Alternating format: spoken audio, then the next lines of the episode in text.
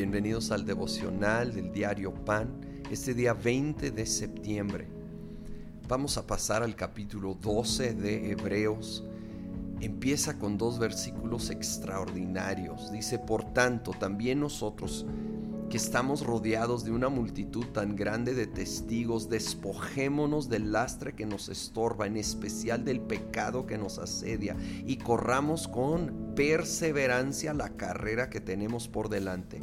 Fijemos la mirada en Jesús, el iniciador y perfeccionador de nuestra fe, quien por el gozo que le esperaba soportó la cruz menospreciando la vergüenza que ella significaba. Y ahora está sentado a la derecha del trono de Dios.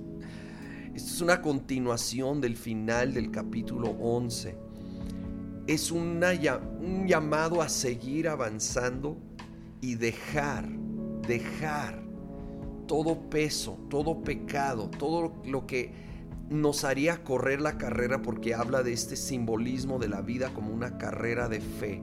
Todo aquello que nos causa un peso, una distracción, hay que soltarlo, hay que enfocar la mirada en Cristo Jesús y en la meta. ¿Sí? Nos dice, nos llama el versículo 2, fijemos la mirada en Jesús, el iniciador y perfeccionador. Otra versión dice el autor y consumador de la fe. Él es el autor, es el que lo inventó, el que lo inició.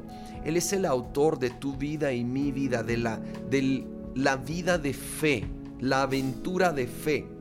Él es el autor, pero a la vez el que lo termina, el que nos lleva de la mano, si se lo permitimos, hasta completar esa carrera. Nunca estamos solos. Fijemos la mirada en Jesús.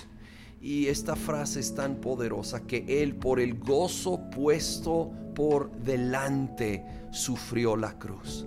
Por el gozo de honrar al Padre y salvarte a ti y a mí. Él estuvo dispuesto a sufrir la agonía de la cruz. Ahora nosotros con ese extraordinario ejemplo debemos poner la mirada en el gozo que está por delante, las recompensas de Dios, el participar en la obra de Dios y por el gozo puesto delante, hoy tú y yo podemos, podemos aguantar las pruebas, las luchas, y aún despojarnos de todo aquello que nos está estorbando, nos está impidiendo. Tal vez un rencor se ha metido en tu vida y eso va a ser un peso para no dejarte correr bien. Suéltalo. ¿Cómo? Poniendo la mirada en Jesús, quien perdona, quien nos extiende gracia que no merecemos. Lo recibimos y ahora lo extendemos por nosotros. Dice que Él menospreciando la vergüenza, menospreció el oprobio, la vergüenza, le dio menosprecio, menos valor. Le dio menos valor al oprobio, a la vergüenza, a la horrible injusticia que estaba viviendo y le dio más valor al gozo que tenía puesto por delante, al gozo de honrar a su Padre y salvarte a ti y a mí. Oh, eso sí que es un Salvador maravilloso que queremos seguir y queremos seguir su ejemplo. Es tiempo es tiempo de hacerlo.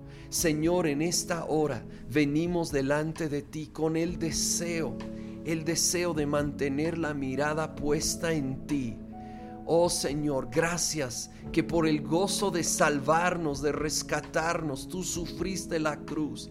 Gracias que estuviste dispuesto a sufrir la agonía, la injusticia, el oprobio y vergüenza de la cruz, que le diste menos precio, menos valor a eso que a salvarnos a nosotros y honrar al Padre. Gracias. Así que hoy traemos todo peso, todo pecado, todo rencor todo, todas aquellas cosas, afanes que nos pueden hacer correr más lento, que nos distraen de la meta. Hoy te los entregamos, hoy nos despojamos de aquello, lo dejamos en el nombre de Cristo Jesús poniendo la mirada en Jesucristo y en la meta, decidimos correr. Vamos a seguir corriendo con mayor velocidad porque somos libres hoy, libres de pecado, libres de todo peso, libres de esas distracciones. Y en el nombre de Cristo Jesús corremos con paciencia esta carrera hasta llegar a la meta en el nombre de Cristo Jesús. Amén.